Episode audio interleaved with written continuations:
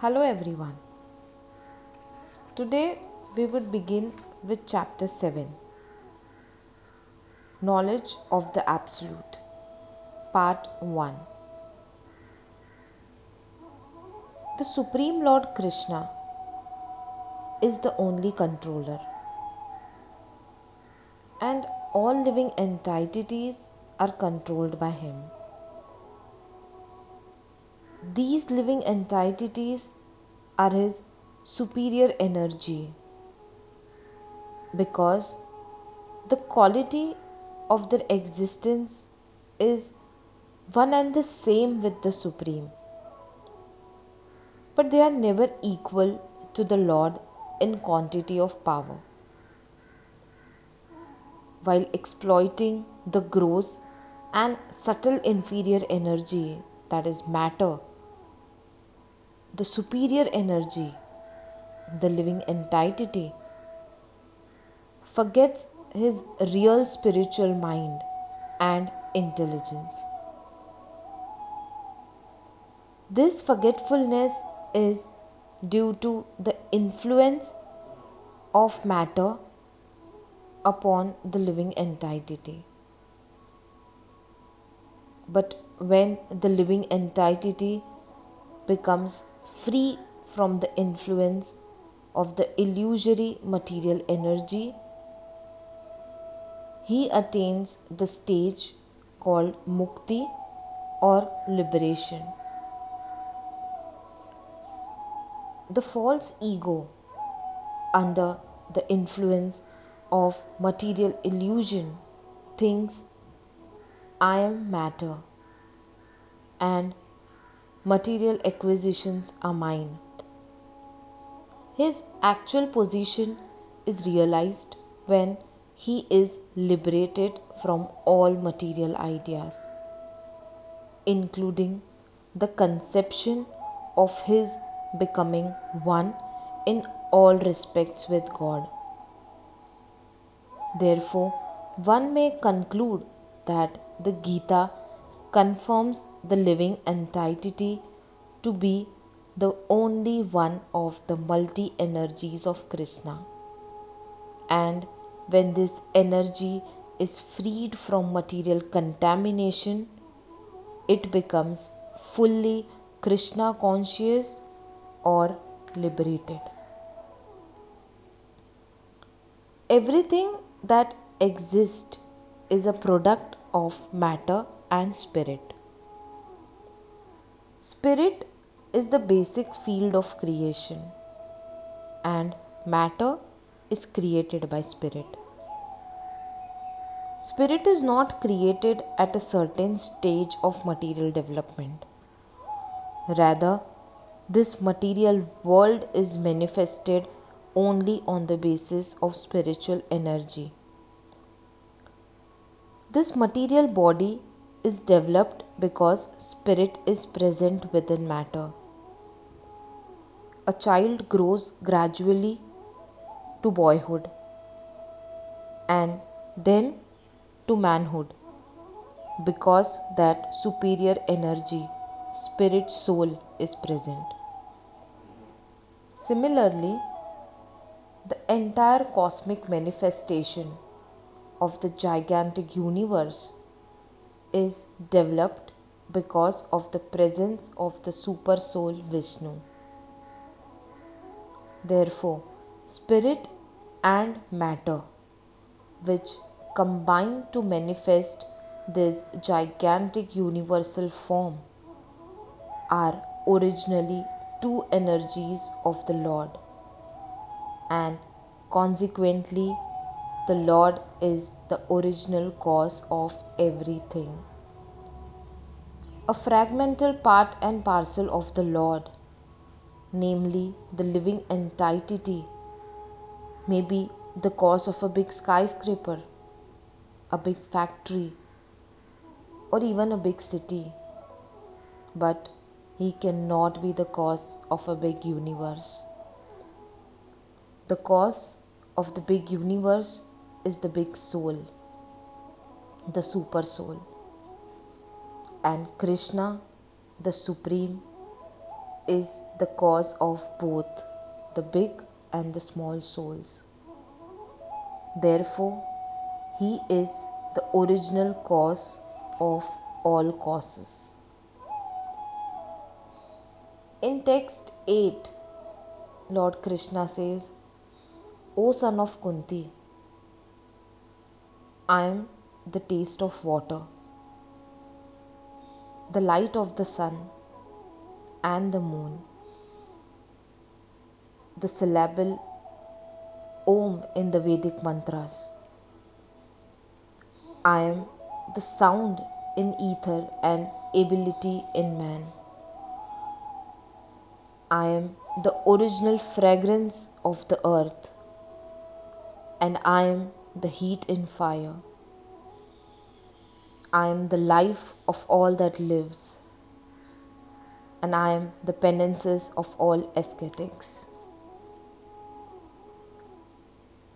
O son of Partha, know that I am the original seed of all existence, the intelligence of the intelligent, and the prowess of all powerful men." Bijam means seed. Krishna is the seed of everything. There are various living entities, movable and inert: birds, beasts, men, and many other living creatures are moving living entities. Trees and plants, however, are inert. They cannot move, but only stand. Every entity is contained within the scope of eighty-four lakh species of life. Some of them are moving and some of them are inert. In all cases, however, the seed of their life is Krishna. As stated in Vedic literature, Brahman, or the Supreme Absolute Truth, is that from which everything is emanating. Krishna is Parabrahman, the Supreme Spirit. Brahman is impersonal and Parabrahman is personal. Impersonal Brahman is situated in the personal aspect, that is stated in Bhagavad Gita. Therefore, originally Krishna is the source of everything. He is the root.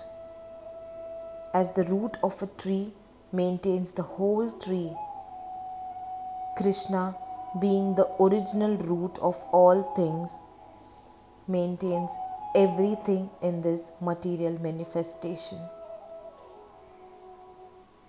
He is the prime eternal among all eternals. He is the supreme living entity of all living entities, and he alone is maintaining all life. One cannot do anything without intelligence, and Krishna also says that he is the root of all intelligence. Unless a person is intelligent, he cannot understand the Supreme Personality of Godhead, Krishna.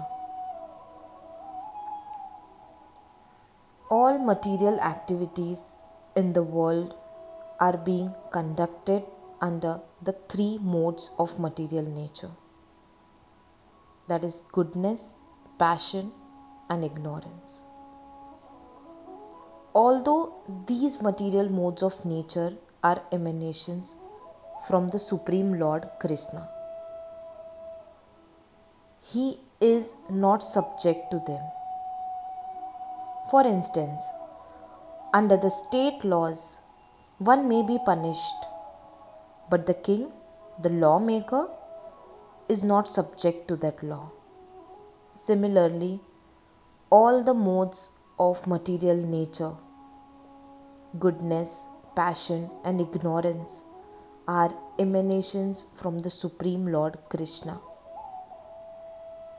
But Krishna is not subject to material nature. Therefore, he is Nirguna, which means that these gunas or modes, although issuing from him, do not affect him. That is one of the special characteristics of Bhagavan, or the Supreme Personality of Godhead. Deluded by the three modes, goodness, passion, and ignorance, the whole world does not know me, who I am above the modes and inexhaustible. The whole world is enchanted by the three modes of material nature. Those who are bewildered by these three modes cannot understand that transcendental to this material nature is the Supreme Lord Krishna. Every living entity under the influence of material nature has a particular type of body and a particular type of psychological and biological activities accordingly. There are four classes of men functioning in the three material modes of nature. Those who are purely in the mode of goodness are called Brahmanas. Those who are purely in the mode of passion are called Kshatriyas. Those who are in the modes of both passion and ignorance are called Vaisyas. Those who are completely in ignorance are called Sudras. And those who are less than that are animals or animal life. However, these designations are not permanent. I may be either a Brahmana, Kshatriya, Vaisya, or whatever. In any case, this life is temporary. But although life is temporary and we do not know what we are going to be in the next life, by the spell of this illusory energy, we consider ourselves in terms of this bodily conception of life.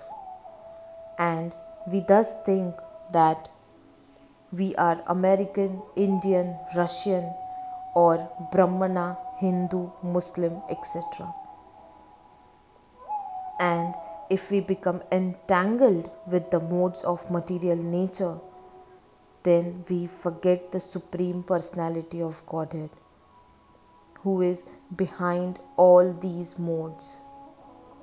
So Lord Krishna says that living entities deluded by these three modes of nature do not understand that behind the material background is the Supreme Personality of Godhead. Another meaning of guna is roop.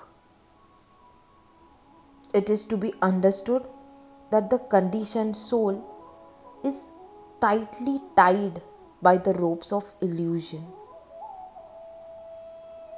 A man bound by the hands and feet cannot free himself. He must be helped by a person who is unbound, because the bound cannot help the bound. The rescuer must be liberated. Therefore, only Lord Krishna or his bona fide representative, the spiritual master, can release the conditioned soul. Without such superior help, one cannot be freed from the bondage of material nature. Devotional service or Krishna consciousness can help one gain such release. Krishna being the lord of the illusory energy, can order this insurmountable energy to release the conditioned soul. He orders this release out of his costless mercy on the surrendered soul and out of his paternal affection for the living entity who is originally a beloved son of the Lord. Therefore, surrendered unto the lotus feet of the Lord is the only means to get free from the clutches of this material nature. In the Gita, it is clearly mentioned that material energy works fully under the direction of the Supreme Lord. It has no independent authority. It works as the shadow moves, in accordance with the movements of the object. But still, material energy is very powerful, and the atheist, due to his godless temperament, cannot know how it works, nor can he know the plan of the Supreme Lord. Under illusion and the modes of passion and ignorance, all his plans are baffled, as in the case of Hiranyakashipu and Ravana, whose plans were smashed to dust, although they were both materially learned as scientists, philosophers, administrators, and educators. These duskritans or miscreants are of four different patterns as outlined below. Number one. The mudas are those who are grossly foolish, like hard-working beasts of burden. They want to enjoy the fruits of their labor by themselves, and so do not want to part with them for the Supreme. Most often, those who work very hard day and night to clear the burden of self-created duties say that they have no time to hear of the immortality of the living being. To such mudas, material gains, which are destructible, are lives all in all, despite the fact that the mudas enjoy only a very small fraction of the fruit of labor.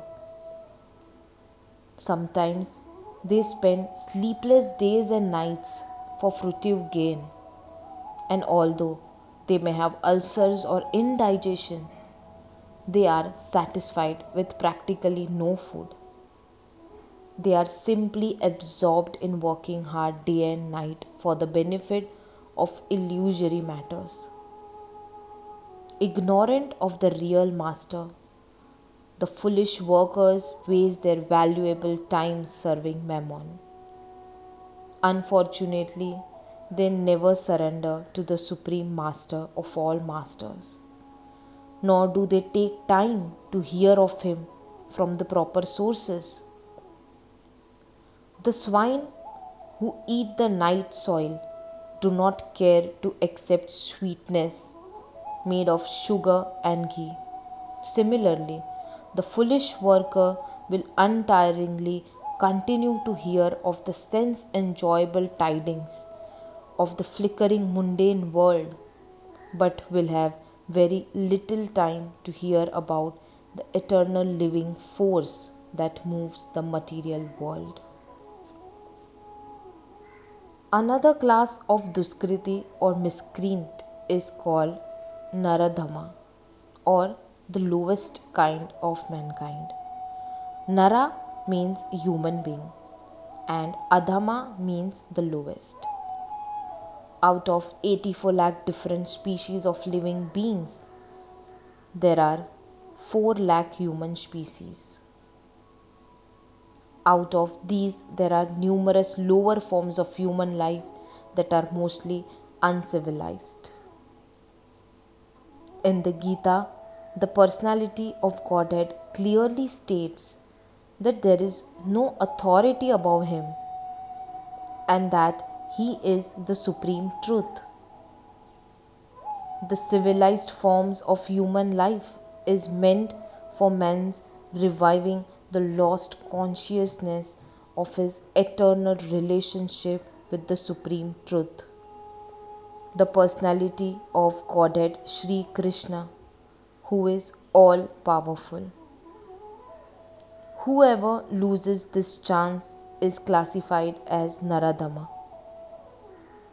We get informations from revealed scriptures that when the baby is in the mother's womb, an extremely uncomfortable situation, he prays to God for deliverance and promises to worship Him alone as soon as he gets out. To pray to God when he is in difficulty is a natural instinct in every living being because he is eternally related with God. But after his deliverance, the child forgets the difficulties of birth and forgets his deliverer also, being influenced by Maya, the illusory energy. The third, the next class of Duskriti is called Mayavrata Jana, or those persons who erudite knowledge has been nullified by the influence of illusory material energy. They are mostly very learned fellows, great philosophers, poets, scientists, et cetera. But the illusory energy misguides them, and therefore they disobey the Supreme Lord.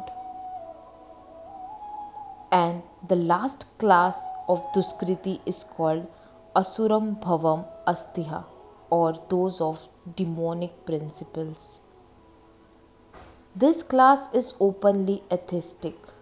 Some of them argue that the Supreme Lord can never descend upon this material world, but they are unable to give any tangible reasons as to why not. Therefore, grossly foolish persons, the lowest of mankind, the deluded speculators, and the professed atheist, as above mentioned, never surrender unto the lotus feet of the personality of Godhead, in spite of all scriptural and authoritative advice. We'll continue the other part of chapter seven in our next episode. Stay tuned. Thank you.